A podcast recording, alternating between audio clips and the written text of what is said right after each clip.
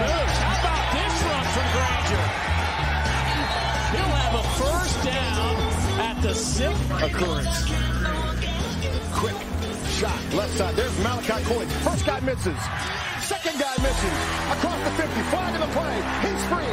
Bye-bye. Malachi Corley off to the races. As I said before the break, 94 yards and a cloud of dust for Western Kentucky. Data team that won 12 games a year ago, got to the Mountain West Championship game. Chance to get off the mat in their season, their conference opener, but it's Jeanty who slips a tackle, runs upfield, Ashton Jeanty, touchdown!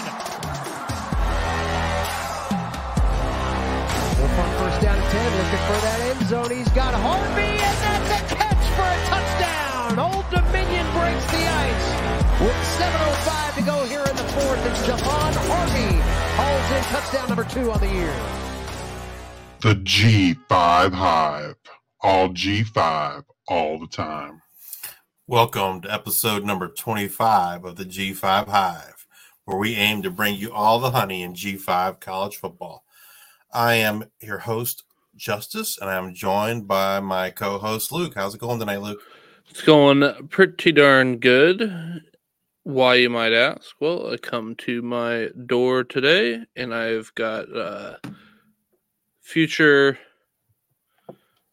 Boise State star quarterback Malachi Nelson's. I got a USC helmet, but uh, it's not like I'm seeing a lot of Boise stuff, but I thought it was a cool a little autograph there because, you know, hey, maybe he pops off. He does, you know, some really good things.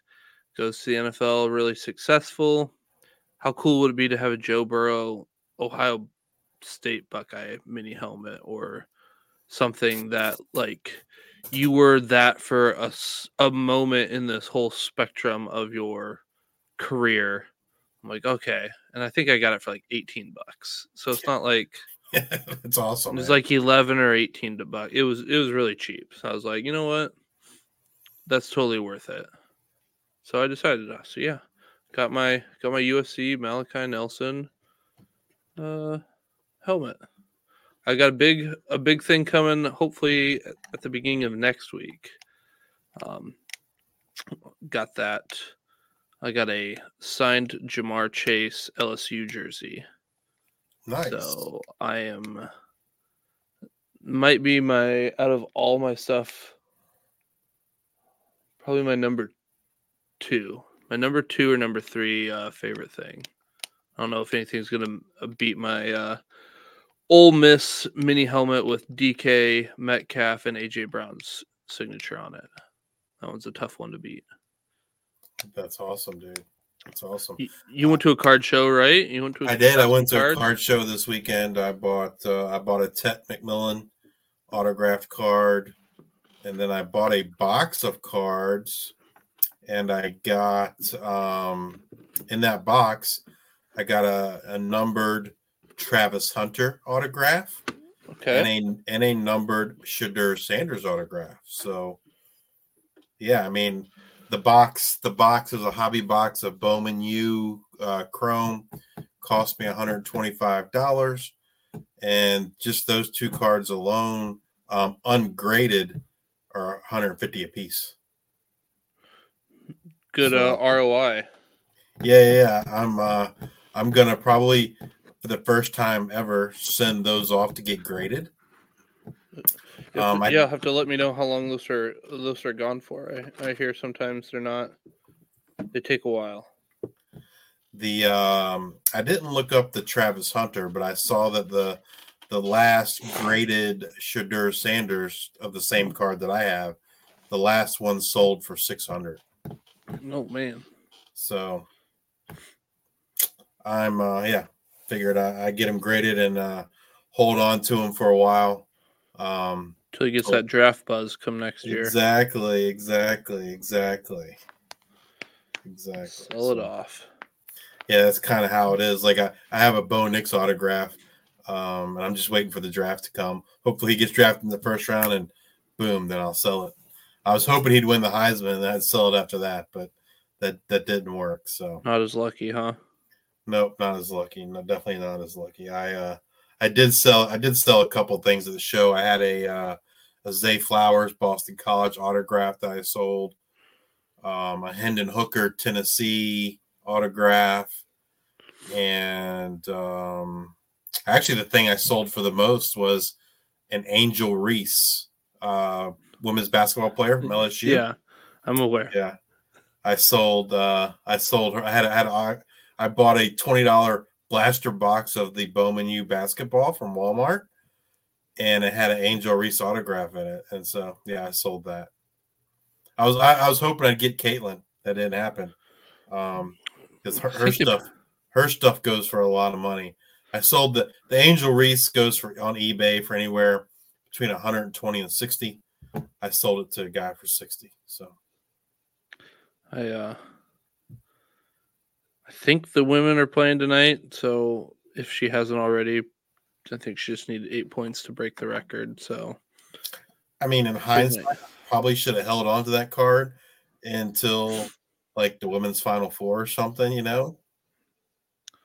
yeah, I hope LSU was in it and then and then try to sell it then. But even then, like, you know, maybe I make another 60 bucks. But yeah, with with paying twenty and getting sixty bucks back for it, I don't know really what the market is for women's basketball cards. well, the other thing too is like those the Bowman U basketball just came out fairly recently. And so, you know, the longer you wait, the more they're gonna be in circulation. So Gotcha. yeah. Well, tonight tonight we got some uh Mountain West talk. Um and then I guess you could say Pack 2 talk. Uh that's kind Yeah, of yeah, because they're not they're not P five anymore, right? You really can't. They're like kind of like in no man's land, I guess, right? There's the P five is definitely the P four now. Um, they don't want to be considered in the Mountain West, so they're not really G five, but I mean they really are. I mean that that's that's unfortunately for them, unless unless the Big Twelve throws them a, a lifeboat, then you know that's yeah, they're- I don't they're- oh. they're pretty much relegated to the G five. But the only piece of real uh, G5 news that I feel like we have going on this week is uh, something you sent me earlier today about App State. So it looks like they will not hold their spring game ahead of the 2024 season.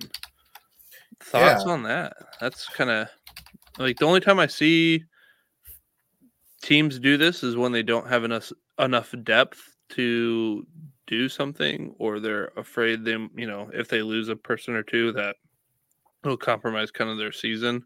So that's kind of interesting um, that they wouldn't do that. I think the only other teams that i've heard do that are like usually stadium renos that they just don't do them um, and i don't remember if we talked about it last week or not i think we did but hawaii had started their spring um, spring practice Yeah, I mean, I don't really know why they decided to not do that. Um, I, I don't know. I don't know. Um, it just seems like it's a good opportunity to, you know, get fans involved, fans engaged. Um, I mean, I, we'll, we we'll we'll look at the Sun Belt next week. Um, maybe they don't have enough offensive linemen, or I, I just don't know. I really don't know. They got one quarterback. I those are just things I'm throwing out there. I don't. I really I really haven't dug into App State, but my guess is it has to be something weird like that where they just don't have enough players to facilitate like an actual spring game, which I Yeah. think is fine. Like if you don't want to have a traditional spring game, right? yeah, Um, you can probably do something else that's fun that gets interactive with uh, the fans, whether it's a skills challenge or even if it's flag football. Like you yeah, can, like a spring showcase kind of thing, right? Like, yeah. I mean, it's just like basketball teams doing uh, kind of their midnight. I don't even know what you call it. but, Midnight know, Madness. Yeah. yeah, and you know they're doing duck contests. Or you know, it's not it's I don't know, it's kind of like an all-star-ish game. Yeah, I, I, don't, I don't, I don't really know. Um, because Odie, like last year, Old Dominion, like they had a spring game, but it wasn't really a game. Like it was, it was basically like the coaches setting up the setting the team up in different scenarios, basically, right? And then they would rotate. Obviously, they would rotate players in and out, but it wasn't a game in, in, in the sense of like an actual game. It was just more of they and they didn't call it a game. I think they call it a spring showcase. So I don't know why App State would be adverse to doing something like that unless they just don't have enough players or uh, yeah, I don't know. Who knows? But uh, maybe we'll, maybe maybe some answers will dawn on us um, as we go dive into the Sun Belt next week and see they have three offensive linemen or they only have one quarterback or yep. whatever the case may be. I don't know, but nonetheless, uh, as you said tonight, we are continuing our series to talk about coaching changes and transfer transfer portal impacts. Um, at least the early signing of the transfer, the, the early portal, right? Because we'll have another window, uh, people being able to leave coming up in May. Um, so we're looking at the Mountain West. If you've missed the other episodes, uh, we've we've kind of gone alphabetical by conference. Uh, next week will be our last with the Sun Belt, but you can uh, watch the previous uh, week's episodes uh, on podcast form, um, Apple Podcast, Spotify, and while it's still available, Google Podcasts, and then you can also uh, prefer to watch them uh, watch them rather than listen. Um, they're all available on YouTube as well. So we're going to start uh, with the Air Force Falcons. All right, coaching changes. Pretty easy here. No coaching changes here for for Air Force. So, what do we got player personnel wise, Justice? Who's leaving? Who's coming? So, who they're losing? They're losing uh, a lot of quarterbacks. Uh, Zac Larrier out of eligibility. Uh, QB Jensen Jones out of eligibility. QB Ben Britton out of eligibility. Uh, running back Emmanuel Michel is in the portal, and running back John Lee Eldridge is off to the NFL uh, or trying to go to the NFL.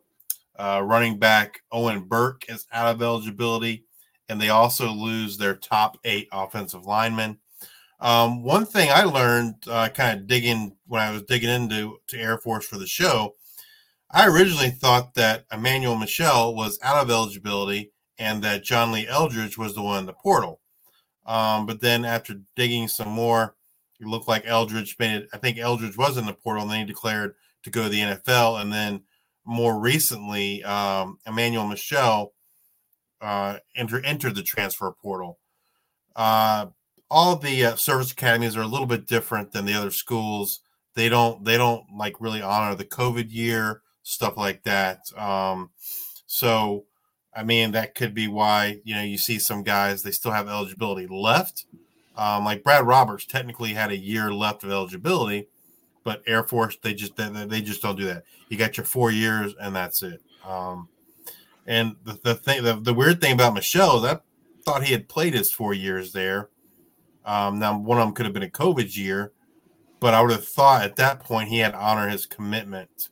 But um, you know, as far as serving in the military, but uh, yeah, I'm not sure how or the how it happened or the mechanics of it. But he, there's an announcement where he entered the portal. So, um, Air Force is very interesting with how strict they are with pretty much everything. Um, so well, I think I, it's all the service academies as far as that kind. As far as like none of them get a COVID year. That just doesn't. think. Well, and, so uh, there is a recruit here in um, the town that I live in.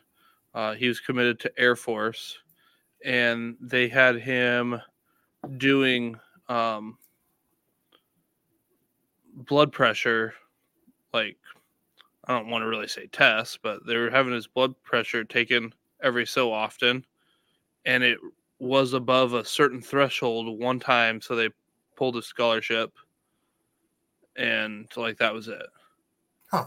And it was just like it was wild. Now, um, that was his only D one offer. Now he's going to I think it's D two in uh, Missouri, and they they play Kansas. I think is one of Kansas's like cupcake games, but it was just really interesting. Um, coach this kid in travel baseball and stuff, and yeah, he was telling me about it. He's like, yeah, I just you know had to go into the doctor's office every so often to get my blood pressure and have all these just kind of regimens that you have to meet and then one time it was over and i don't know if that was just an excuse of hey we kind of offered you didn't think you were going to accept it and you did and we want to take a scholarship somewhere else but i would think at that point if you're doing that you're like hey can you be a preferred walk on or this or that and it was just like it went above a certain threshold and it was just everything was gone Yeah. So, um, like I said, they lost a lot of quarterbacks, all out of eligibility. Uh, the only quarterback they have returning that took any snaps last year is uh, sophomore John Busha, uh, who was nine for 19, 152 yards passing, uh, no touchdowns. And then uh, rushing, he had 11, uh, 13 attempts for 11 yards. So, not too that's great, not not too great there either. He did he did have one rushing touchdown. Yeah, you were telling me about the passing. I was like, great, Justice. Let get get me to the rushing stats here. Thirteen Yeah. yards, not great. Yeah, not not not great. Um, and then they lose a lot of running backs. Um, but th- their leading returning rusher is Dylan Carson, uh, 50, 68 attempts, 493 yards, and two touchdowns. And he was the uh, he was the direct backup to Michel, uh, which I think is the, B back. I think the the power back, if you will. Um, and so definitely someone to uh, keep an eye on uh, for the Air Force attack. And, you know, the receivers, you're not drafting any receivers from Air Force. Um, and then, like I said, they, they lose um, their top eight offensive linemen, but, you know, they return another, I don't know, I'm just trying to one, two, three, six, seven, eight, nine, 10, 11, 13 offensive linemen. So they might not, they, they're not experienced. Um, they won't be as experienced, but they do have uh, they do have the bodies there. So, um, yeah, I mean, I guess the only person that I would possibly have any interest in in the league would be Dylan Carson, um, and it has to be a fairly deep league, given the fact that they're pretty much replacing their you know first and second string offensive line uh, from a year ago, plus a new quarterback. Uh, and, and we, we we've kind of seen it in the past, right? Well, look at Navy, right? Um, where their quarterback play has not been good. I don't know for seems like the last five or six years, and you know the the, the team as a whole, the offense as a whole, has kind of suffered for it. Um, so yeah, not anyone that I'm like running out to go grab, but Dylan Carson would be the there was one name, that'd be the one guy to kind of keep an eye on. Uh, next up, we got the Boise State Broncos. All right. Well, there's a lot to be excited for here uh, in Boise. Out, kind of, um, is uh, DC Spencer Danielson and head coach Andy Avalos. He goes over to TCU. In comes Spencer Danielson. So he's been with Boise in various roles since 2017. Uh, he was last with the de- he was last the defensive coordinator and inside linebacker coach from 2021 to this last year before he got the interim tag, uh, and then finished out the year here. Uh, in comes co OC. I don't know. If, my daughter is. I'm trying to get her to bed, and she's she's down here. She's part of the show now. Uh, but yeah, co OC Nate Potter uh, joins second year OC Bush Ham Harnden. Hamdan Harnden. Harnden. Yep. Oh, that's an R. And Um, there and there's a rumor he's going somewhere else too. Um, Uh, yeah, they're was it was it Alabama or Washington? Alabama, Yeah. Alabama. so maybe. yeah, maybe it was Alabama. So yeah, Um, right now, uh, Nate Potter is the co OC, um, but he was uh, the seventh season with Boise State. He was previously the run game coordinator and tight ends coach. He still has those titles, um, but Bush is the quarterback coach, so I don't know if he leaves, uh, what that really does for that shakeup. Then you've got uh, obviously your defensive coordinator, then becomes your head coach. So you got co DC Eric uh, China Deer. I don't know. It won't matter. Chinander, Chinander, Chinander. Last year, uh, he was assistant head coach, defensive line coach, and uh, the defensive run game coordinator. In 2021, he was Nebraska's defensive coordinator. This year, he drops the uh, defensive run game coordinator and gets the co DC title uh, with keeping the others. So he'll still be the assistant head coach and the D line coach. And then co DC Tyler Stockton. He was last the defensive coordinator at Ball State. He I did find interesting. Um, and there'll, there'll be another you know coach later that we talk about this, but he's been a Broyles Award nominee each of the past four seasons. And if you guys are not familiar with what the Broyles Award is, but it goes to the best assistant coach in college football. So you got there that there on the defensive side of the ball. So that that is something nice. Uh, hey, you were right on the name. It is Hamdan. Hamdan. For some reason, I thought it was Bush Harden, Hard, H A R N, but no, it's Hamdan. All right. I guess I would say Hamdan, but you know my Hamdan, pronunciation yeah. of uh, of all these last names not great. But that's what you're not really listening. Kentucky, Kentucky is the Kentucky is the rumor. Okay. Um, but yeah, you're not listening to us for our pronunciations of these last names. It's more the other content. But uh, yeah, those are the uh, coaching changes here at Boise State. Justice, what do we have for players leaving and coming? And don't mind me with my little mini helmet here. So uh, we're lo- they're losing quarterback Taylen Green, who is off to Arkansas. Um, despite uh, mixed information in the season last year, running back George Holani is for sure out of eligibility. Uh, wide receiver Eric McAlister, who left in season, um, is off to TCU. Wide receiver Stefan Cobbs out of eligibility, and wide receiver Billy Bowens out of eligibility. Who are they getting? Uh, quarterback Malachi Nelson, USC, and wide receiver Cam Camper from Indiana. And I don't know if it's official. Um. Are Chris Marshall? Yeah, I haven't. I don't. I haven't seen anything official. I just saw like you know you had a couple things here or there, but I don't know if I've seen him actually enroll in class. Well, according to On Three, it's official. So they say I just I just just just looked it up on Twitter, and former five star uh, wide receiver Chris Marshall has committed to Boise State. That was back uh, the end of end of January. Okay. So Chris Marshall, uh, Texas A&M, Ole Miss, um, much maligned. Like this kind of feels like a last like third strike you're out kind of deal, right? Last chance um, you. So yeah, like so.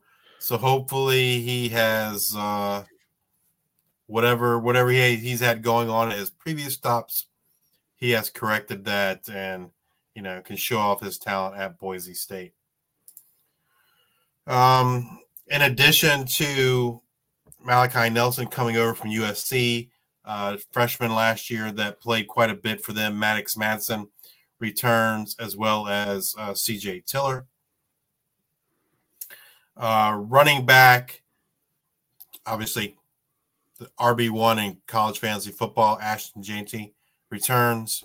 Um, if he's not the RB1, I guess it's Ollie Gordon, but for me, it's, it's especially in a PPR league. Um, John Brisker. Breezy Dubar returns for them. Uh, it was true freshman last year. Assuming he's going to be kind of the, you know, the the the backup, the the one B to Jeanty's one A, so to speak, maybe. So I'll be kind of curious to watch this year if Breezy gets a lot more work and they try to limit Ashton's um I don't want to say production, but just like his touches, because he can be really, really efficient on limited touches. Like, hey, if we just get him like 12 touches a game, that's going to be probably enough for the most part. Maybe have some games where you hit 20, but I'll be kind of curious to see if they kind of do kind of a load ish management with him. Uh, with the playoffs being expanded and G5 able to get some teams in there, is it best to kind of save him a little bit in certain games where you know it might be a blowout and instead of you normally see him just go go go he gets pulled and he gets kind of that superstar treatment that you would if you know you've got a fans or you've got like an Ohio State person going up against Charlotte you know something Yeah. like like that if and I would be curious if that's something that they talk about going into into the year. Uh, as far as receivers, Jeanty is their leading returning receiver, but as far as actual wide receivers, um, that goes to Prince Strachan, a true freshman last year, who had uh, 12 catches on 23 targets for 274 yards and two touchdowns. So, I kind of, I, I personally would expect uh, Camper, Strachan, and Marshall to kind of be the starters. Um, offensive line, they only lose uh, they lose two starters there, so not not too bad of a shape there. Um, this team has to be, I think, right up there with Memphis as one of the favorites for the G five representative in the in the twelve team playoff. I would agree. I think probably number number one. Um, actually, maybe number two because Memphis I think just has a easier road, um, probably, and I think I'd put Tulane in there. Uh, Tulane brought in a lot of guys that have talent. Now, whether they can mesh to make a cohesive unit, I think is something different. Well, it's kind of the same for Boise, right? With with Yeah. uh, with Nelson and, and Camper and Marshall coming on board. But that's what I think I like most about Memphis is there's a lot of stability there. A lot of things are the same. Certainly, yes, I, absolutely. I mean, really, the the only uh, big newcomer from a skill position standpoint would be Mario Anderson, right? And he's proven he can do it in the SEC, so there's no reason to believe he can't do do those same things in the American. So for whatever it's worth, I am going through uh, the Boise State roster for 2024, and I have yet to come across um, Chris Marshall. Oh, there he is. He is. Is as soon the as I say it, he is on the roster. So it's it's official, official. It's official, official. He is there. All right. Uh, next up is the Colorado State Rams. Uh, nothing. We got a lot of continuity here. Coaching staff all all back. All right. Uh, they lose quarterback Clay Millen going to Florida, which just seems like a really strange. Yeah, it doesn't make sense. Yeah. Like, I don't know. but good for him. Uh, quarterback Jackson Stratton is in the portal with a uh, destination to be determined. Running back Avery Morrow is out of eligibility.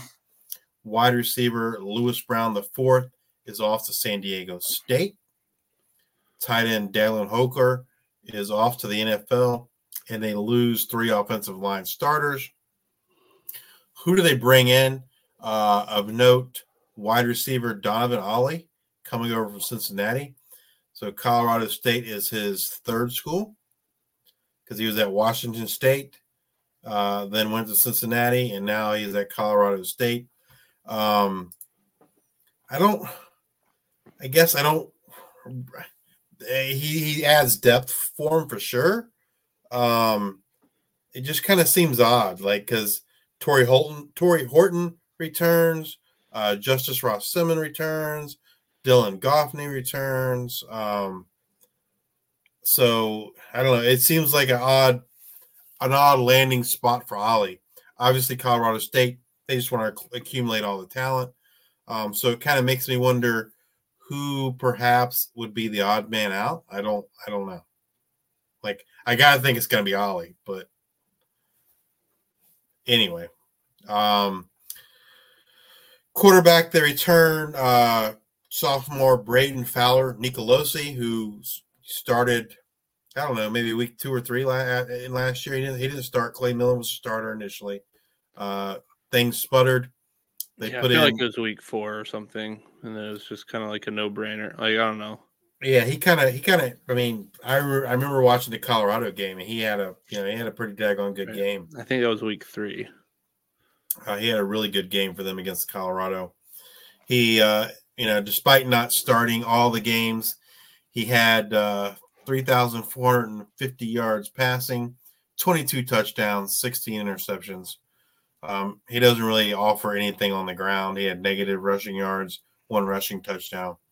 Um, but, you know, if he can, you know, start all year, um, increase those touchdown numbers, he could be he could be you know a fantasy asset for you at quarterback, um, especially and if it's a six point all touchdown league, then you know rushing is not that uh, not as important um, from the quarterback spot. Uh, they're returning rushers, um, Justin Marshall, who kind of freshman, uh, who I know uh, the guys on the official over at Campus Canton really liked. Um, I think there was questions at the beginning. Was he going to be a receiver, running back? It's like he's kind of playing. He's going to be play a running back for them. He kind of really came on strong at the end of the season um, when their other running backs were hurt. Uh, he had 311 yards on 57 attempts and two touchdowns. Uh, Kobe Johnson, who got injured last year, returns. He was a transfer in last year. And then another true freshman last season, Damian Henderson, also returns at uh, running back. Um, we already talked about the receivers with Tory Horton, Justus Ross Simmons, Dylan Goffney uh, return. Um, but they do lose Dallin Holker. They're they're you know for all intents purposes number one tight end uh, in college fantasy last year. Uh, who's going to step into that role?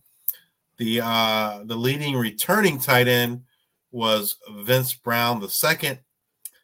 He uh, he only ran eight routes last year. He had, but in those eight routes, he had five targets, four catches for 32 yards. So a name to kind of tuck away um, if you're looking for potential tight end production.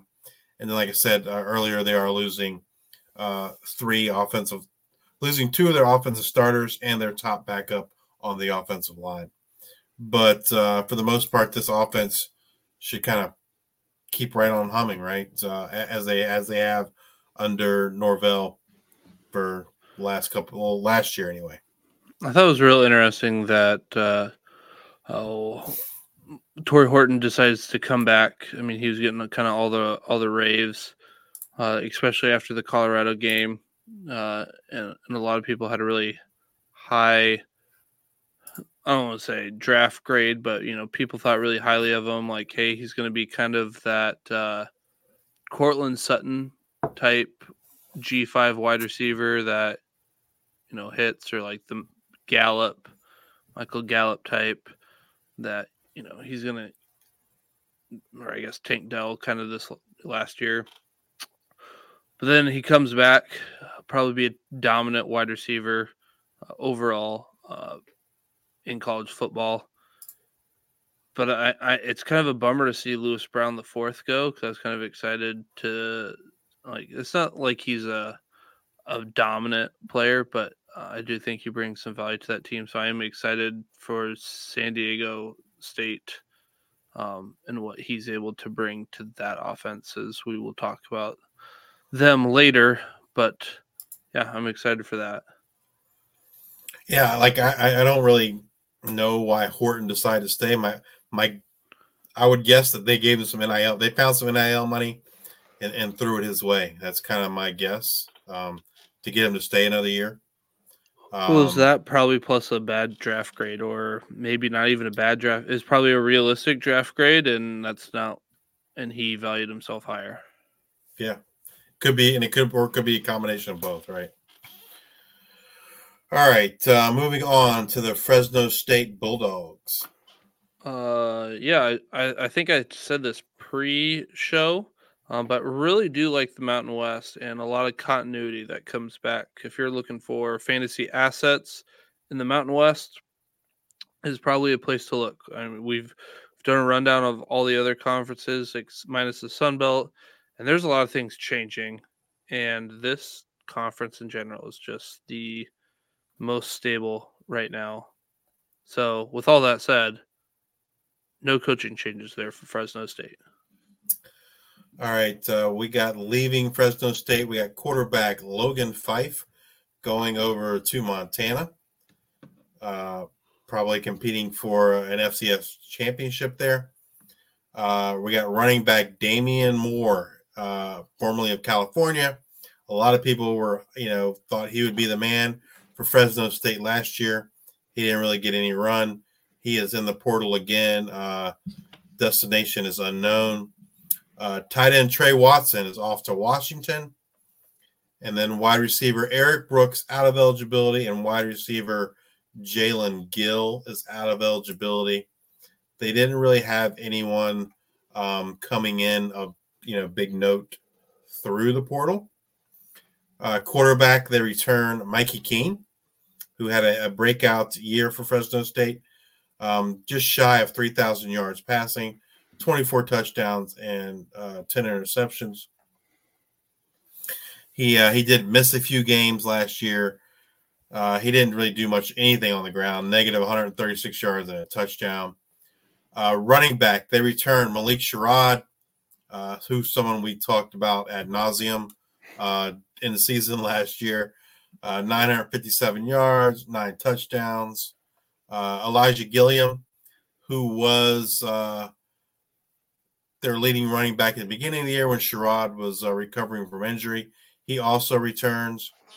Uh, Devin Rivers, true freshman from last season, returns as well. Going over to the wide receiver room, freshman Jalen Moss, who kind of seems like he kind of took over like halfway through the year. He does return.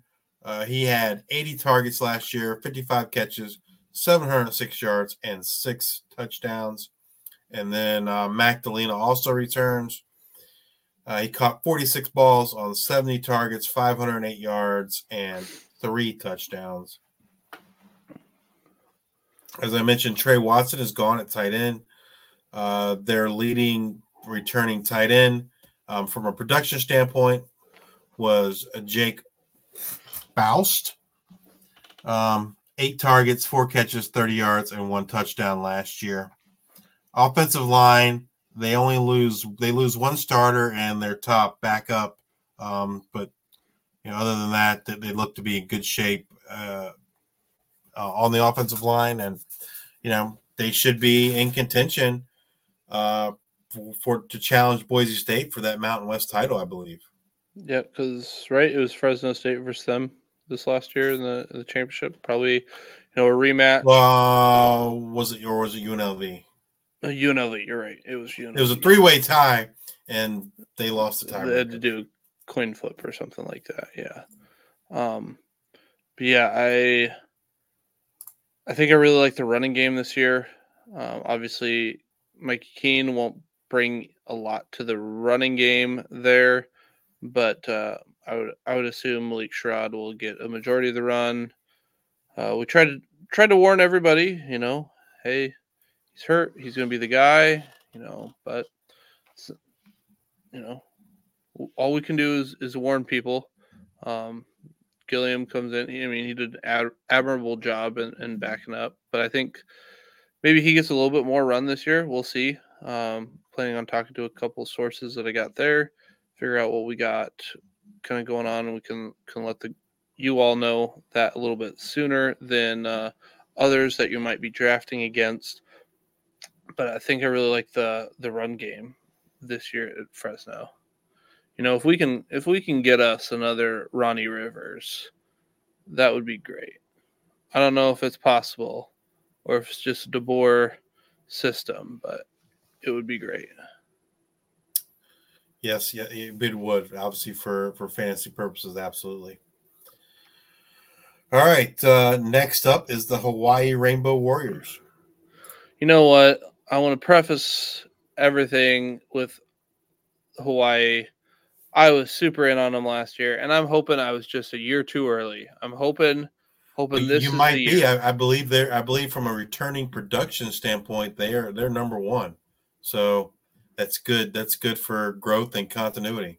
Is that uh, in all of college football or just the Mountain uh, West? Number one in the Mountain West. Uh, number eight in FBS.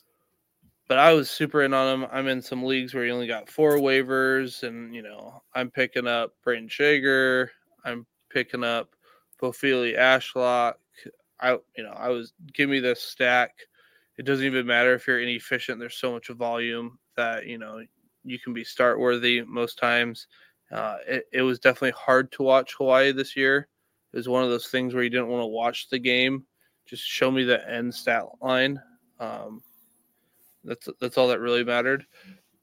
But with all that said, uh, coaching changes. Out is OC Ian Shoemaker. His role just kind of diminished in 2023 as offensive line coach Roman Spalu. Sp- Sapolu. Sapolu. I'm not great with the Hawaii names or the Polynesian names. Rough for me, uh, as well as the English ones too. But uh, he was promoted to co-OC. Then Timmy Chang took over as a play caller. Uh, Shoemaker shifted to the tight end coach at the time, uh, but he has since been fired. Co DC Itinai Enna fired. Uh, Jacob uh, Yoro, co DC, and safeties coach goes back to just being the safety coach. So you had a co DC, one of them gets fired, one of them stays and stays to coach the safeties. In is a DC and cornerback coach, Dennis Thurman. He's got 35 plus years of coaching. He was last with Colorado as the director of quality control. He was previously with Hawaii from 1999 to 2007 um, as the quarterback coach. And if you remember, 2007 had a quite the quarterback play there. I'm trying to remember his name. Was that Colt Brennan? Colt Brennan. So he was the quarterback coach for Colt Brennan in his Heisman hopeful uh, 2007 year where he threw all those touchdown passes. So it really seems like last year, uh, Timmy Chang brought in some consultants uh, to really help with this offense and has since brought in more people to be, you know, like that offense was back in 2006, 2007 um, pretty much like kind of the 2004 to 2007 timeframe, which uh, is very, very exciting. Then co OC and quarterback coach Dan Morrison uh, comes back. He previously coached in the XFL with the Seattle Sea Dragons in 2022 and 2023. Before that, he spent seven seasons with SMU. He was the quarterback coach for nine years uh, at Hawaii, uh, including the 2000 to 2004 when he mentored Timmy Chang and also Colt Brennan.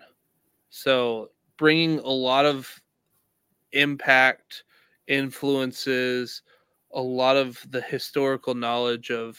I'm really hoping they talk to Schager about what you're looking at, the quick stuff, uh, breaking down Hawaii uh, that I did last year. There was a uh, you definitely wanted the X wide receiver, um, but you also wanted the slot because it was a lot of quick looks, and the the slot is that first look, and then your X a lot of the time was just running a nine route down the field, and you could, uh, you know, catch a big one. I'm trying to remember who it was in 2006, 2007. Uh, I remember they got drafted by the Broncos. Jason um, is Jason Rivers. I mean, I don't know. It's just, just... That, that, name doesn't sound familiar, but there was a guy uh, in that big breakout season. Ended up getting drafted by the Broncos. I don't. He didn't do a whole bunch. I don't think. Oh my gosh, uh, Davone Bess. Is that right? Uh, I don't know. I don't know if that's right. He was a big dude though. He was a big boy. Um, yeah. No, I want to say Bess was smaller. So uh, I'm pretty hopeful for Ashlock this year being in the slot, uh, and then probably McBride um, out wide. Out wide, yep. So tell us who do you, who you got leaving and who you got coming. So they lose. Uh, so all the players they lose are all in the portal, and last I checked, none of them had committed to go anywhere yet. Um, so quarterback Joey Yellen, quarterback Jonah Chong, running back Jordan Johnson, running back Najee Bryant, wide receiver Jalen Walthall, and tight end Grayson Morgan. Again, all in the portal. Um, none of them that I had seen had announced any destination yet. Um, who is coming? Running back Cameron Barfield is coming over from Boston College. You know um, what? I I don't remember how long Schager was in the portal, but it, yeah, I was gonna get it, to that. He was in the portal and then came back. It gives me like I'm super excited. Then he goes to the portal. I'm like, what's he doing? Like, where can he go that's to be better than Hawaii? Because like he wasn't really that great. It was just yeah. the volume kept him afloat. And then he won it back, and I was like, oh, thank God. And I'm very, very, very excited for Hawaii and the Rainbow Warriors in 2024. So yeah, quarterback uh, Brayden Schager does return after his brief portal uh, hiatus. Last season, he threw for 3,542 yards, 26 touchdowns, four interceptions. Um, on the ground, he had 54 yards and two touchdowns. So he's not really giving you much on the ground. No one's really giving you much on the ground uh, in uh, in Hawaii. Uh, Landon Sims is their leading returning rusher from last year, 255 yards on 63 attempts and one touchdown. Um, a CFF darling preseason last year. Oh. Tylan Hines. Uh, I had so many shares of Tylan Hines. Um, he does return. Perhaps this can be the year he gets back on track. Uh, we'll, we'll we'll see there. Um, and then, other than losing Jalen Walthall, they pretty much return. And I mean, oh, everybody uh, at receiver. Uh, as we said earlier, uh, Steven McBride returns. He had 63 catches on 99 targets for 1,024 yards and nine touchdowns. Uh, freshman Pofele Ashlock returns. He was the leading receiver in terms of targets. He caught 83 balls on 121 targets, uh, 832 yards, and nine touchdowns. Koali Nishigaya returns. Alex Perry returns. Nick Cenacle returns. Jonah Panoke returns. Um, yeah, Chucky Hines returns. So, you know, the, the, they have the receivers are all returning. That that's great for them. Uh, great for that production. The uh, on the offensive line, they do lose two offensive line starters from last year. So, you know, a little bit of work to do there. Um, but as as as we mentioned when we started with Hawaii, they are the number one returning production team in the Mountain West and number eight in FBS. And just quick shout out to uh, Campus to Canton, the CFB winning edge. His uh, 2024 returning production database was dropped the first of February uh, to the masses. Um, it's a great resource. So, you know, if you're not a if you're not a subscriber, I would definitely encourage you to do that. So with uh, some offensive linemen missing this year, it, it makes me hopeful that Ashlock will probably be targeted a lot, um, maybe even hyper targeted here at the beginning of the year. Yes, you have your you know your spring practice and all this stuff, but sometimes it's you don't get a lot of the reps or or whatnot that you you maybe should get, or you get a little bit of rest here or there.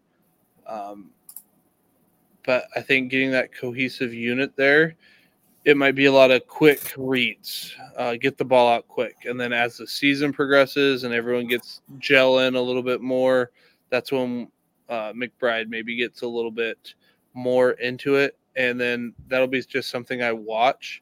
Will be, hey, what do we, you know, how many offensive line shakeups do you have? Injuries, because I think the more injuries that happen, or hey, we're trying to find a rotation that works. I think that benefits Ashlock and in getting those quick reads right away. All right, we are next up is the Nevada Wolfpack. All right, so coaching changes here out pretty much all of our second year coaches. Head coach Kevin Wilson, he goes to become the linebacker coach at TCU. OC Derek Sage, he is to be determined where he is going. And then co DC Kwame Agyeman. He is now the Utah State safeties coach. And Mike Bethea, um, to be determined. Something that's uh, something to note is he's facing a DUI from December. Kind of looked at Twitter, all that stuff. You know, it seems to be a pretty positive dude. Talks a lot about putting the past behind you. You know, be a mentally strong person. Uh, but yeah, he does not have a job right now, and I feel like it's probably something that'll be maybe a little bit tougher to to, to get your foot in the door somewhere else uh, with that pending. In comes uh, Jeff uh, Choate. He is the co DC and inside linebacker coach at Texas State in 2021 and was a head coach for Montana State in uh, 2016 and 20 or 2016 through 2019. Um, then let's see. Interim OC and running back coach Mike Lynch.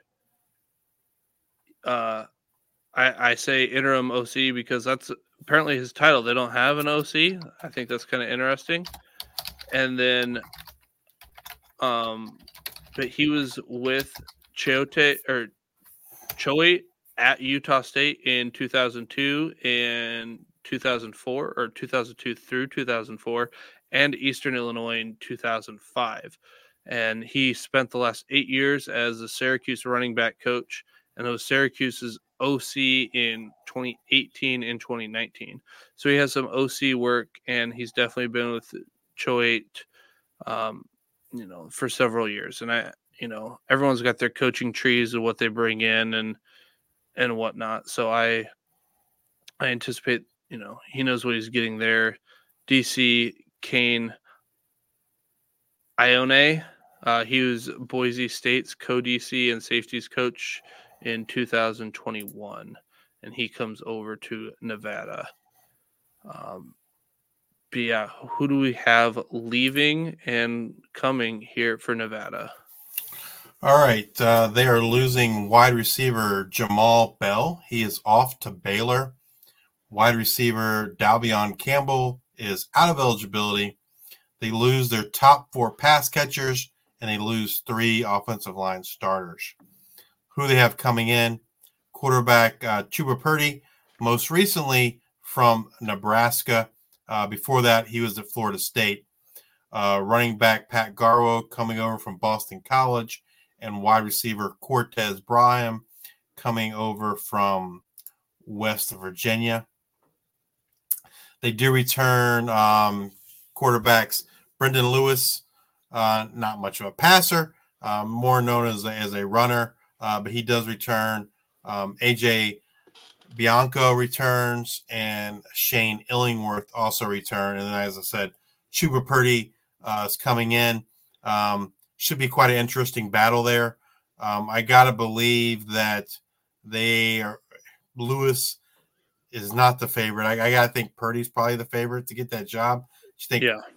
you know, Lewis does not offer enough uh, from a uh, from a passing perspective. Uh, running backs, they do return Sean Dollars, their leading retu- uh, rusher last season, only 527 yards and six touchdowns. Got to assume Garwo is going to give him a run for his money there uh, for that starting job for uh, running backs. Um, receivers, um, well, looks like I, I must there must have been an update. Dalevon Campbell is returning. Um, I had him as out of eligibility. It looks like he is returning. He was their leading receiver last year with uh, 31 catches, 594 yards, and two touchdowns. Um, I, I I don't know that there's anyone here that you are um, targeting from a fantasy perspective. Um, I think it's kind of a wait and see approach with these guys in terms of you know, hey, you know, see who wins the quarterback battle, and then kind of go from there. Um, I guess if I had to pick a spot, I'm probably paying attention to Sean Dollar, Sean Dollars, Pat Garwo uh, competition. Yeah, I would definitely be paying attention there, and I really like Pat Garwo. I like what he did at Boston College this last year, just for an idea. So you know, keep this in mind. You got Nevada, you got new coaching coaches in here. You got a head coach that's got a defensive background. So I'm always looking, okay, really, who's your offensive coordinator? Because when you when you get an offensive minded head coach, I think they really kind of get their fingerprints. So I really look at like things that they've done because they've usually been an OC somewhere uh, here or there. But yeah, so now looking at Mike Lynch, oh, he's the interim OC, so that might change. But uh, he was the RB coach, or he's going to be the R, uh, running back coach, and he was the running back coach for eight years at Syracuse. Interesting. Oh, he was an OC in 2018, 2019. W- What does that look like? Well, just for an idea, in 2018, the offense averaged 45.6 um, rush attempts a game. What? I mean, granted, that's with sacks involved, but they were 10 and 3 in 2018, um, and they scored 40.2 points per game. Granted, it's the ACC. Uh, I'm trying to think of things that going on around there. There's probably a lot of different things, you know, happening, but that's huge. Um, also, you know, he comes into that, so probably some of that is already there. So what's 2019 look like? Uh, not as great. They go five and seven. Uh, they score 28.2 points per game, but they average 41.8 rushes per game. So 45.6 in one year, and then the 41.8. So you're going to get a lot of rushes. And Pat Garwo, if they're going to run the ball a lot, he's a big boy and he can handle it. Um, 34 pass attempts in 2019 and in 2018 35.6 so you're in that 34 35 pass attempts per game. Um, so i'm definitely looking at running backs in this offense personally. Yeah, I mean, pay attention to spring. I mean, I like you said, I think Garwo, I think should be able to overtake dollars, but uh, yeah, that, that's kind of where you're looking at for fantasy value next or this coming season. But you're not drafting these guys. These are these are these are guys you're going to look at, um, you know, kind of keep on your watch list and see how the first couple weeks go. Um, you know, and, and and take it from there as far as you know for waivers. All right. Uh, next up is the New Mexico Lobos. hey justice we're kind of we're kind of going pretty long and there's a lot of teams left should we uh you know for for our listeners and viewers call it call it good after this one and then next week maybe start back up with you know the second half? Yeah, I think so. We've we've covered uh, six teams and we're already an hour deep. and we got eight more teams to go, so I think uh, we'll finish up uh, New Mexico and we'll do uh, we'll do part two of the Mountain West next week. The the rest of the seven teams.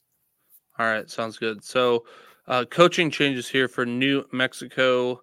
Uh, out is Danny Gonzalez. He becomes the Arizona linebacker and special teams coach. I honestly thought last year Danny Gonzalez was a candidate to kind of be on the hot seat or get fired. He, he goes for another year, but he's out this year. OC Bryant Vincent. He goes to Louisiana Monroe and becomes the head coach there. And DC Troy Reffett, he's to be determined. In comes head coach Bronco Mendenhall. Bronco Mendenhall, just a great name. The fact that somebody's first name is Bronco, probably not legally. I'm not sure. I'd have to look it up. But that's just great.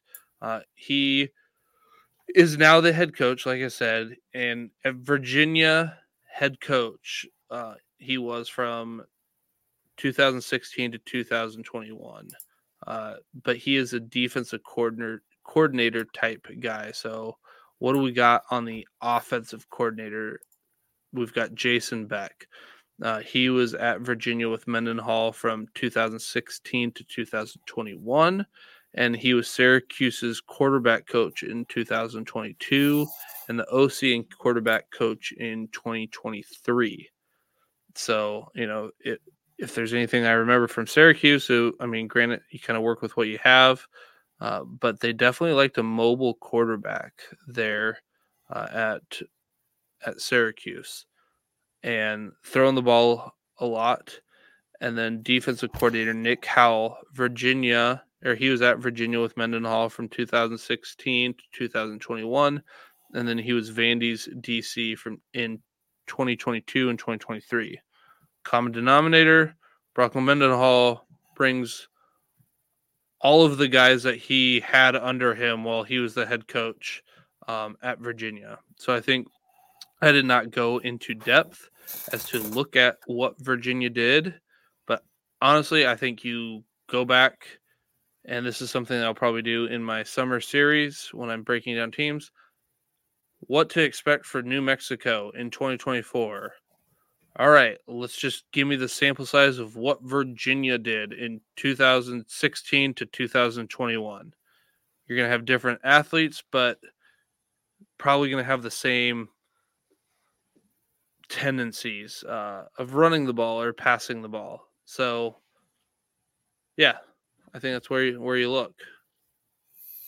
All right. Um, you know, we, we talked about uh, the returning production for Hawaii.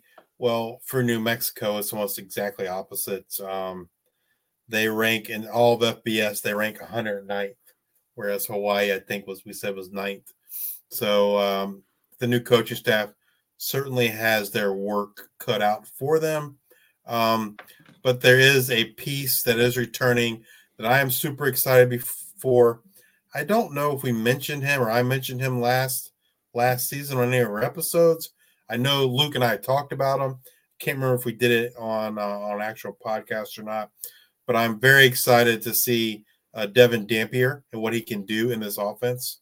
Um, I thought he it, he looked like maybe a better quarterback than Dylan Hopkins last year at times.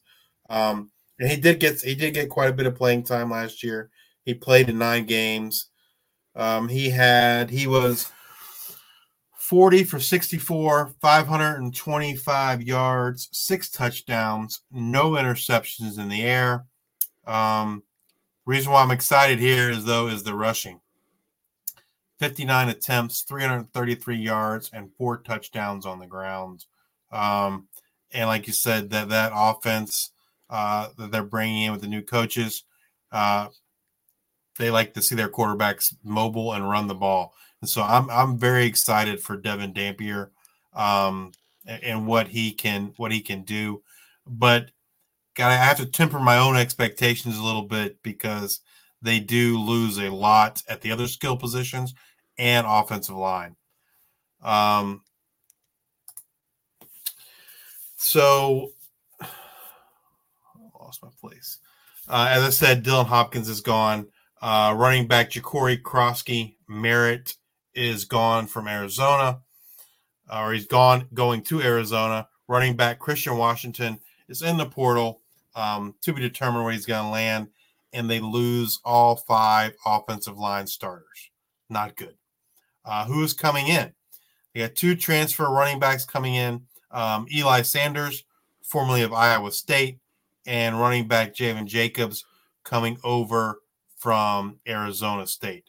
Um, in addition to those two runners, Andrew Andrew Henry uh, returns again. He he did enter the portal very briefly, and they, they were to talk able to talk him into coming back. He is their leading returning rusher um, with 350 yards and three touchdowns last year. But I fully expect this is Eli Sanders' show from, from a running back perspective uh, heading into next season. Uh, receiving, they do return their leading receiver, which was Caleb Medford. He had 30 catches on 68 targets, 551 yards, and two touchdowns. Um, only a sophomore. So if they can get that passing game going, maybe uh, Medford um, is someone you'd also might put on put on a watch list, kind of kind of see how things go for uh, New Mexico. And then, you know, to me, the big challenge is the offensive line. They lose all five starters they only return one, two, three. They return four guys who um, had some snaps last year. Um, but uh, I mean, essentially, one guy had 458 snaps. The other returners, 25 snaps, three snaps, three snaps. Um, they do have two offensive linemen coming in through the portal but those guys uh, don't have a ton of experience either in terms of snaps. So if they can get things figured out for the offensive line, um, I think you could see some some fancy assets here between Dampier, Eli Sanders, and possibly uh, Caleb Medford from receiver. How many standpoint. years does uh, Dampier have left? He was a true freshman last year, so he has three, and he played Perfect. nine games, so he couldn't redshirt. Um, so he does have three years left. Like I said, I was he was someone I was excited about last year.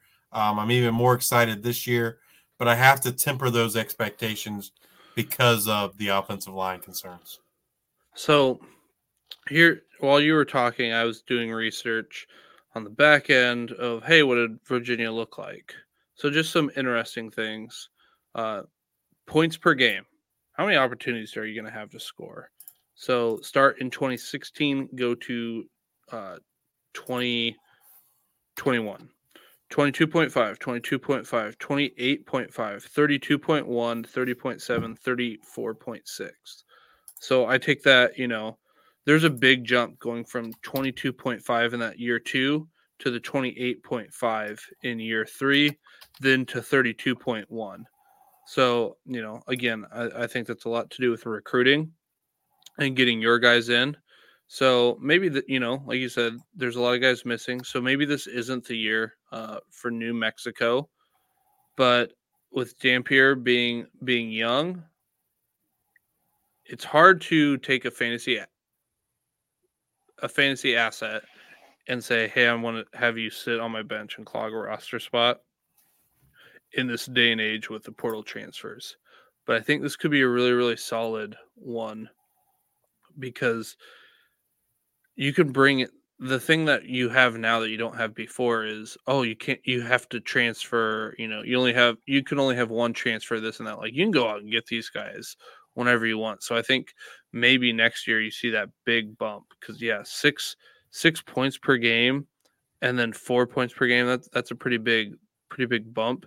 And then how are they doing it? Um so you've got in again 2016 to 2021 pass attempts i'll say pass attempts versus rush attempts 40.6 32 39.9 versus 29.9 27.5 versus 38.4. So big uptick in rushes, big downtick in passes.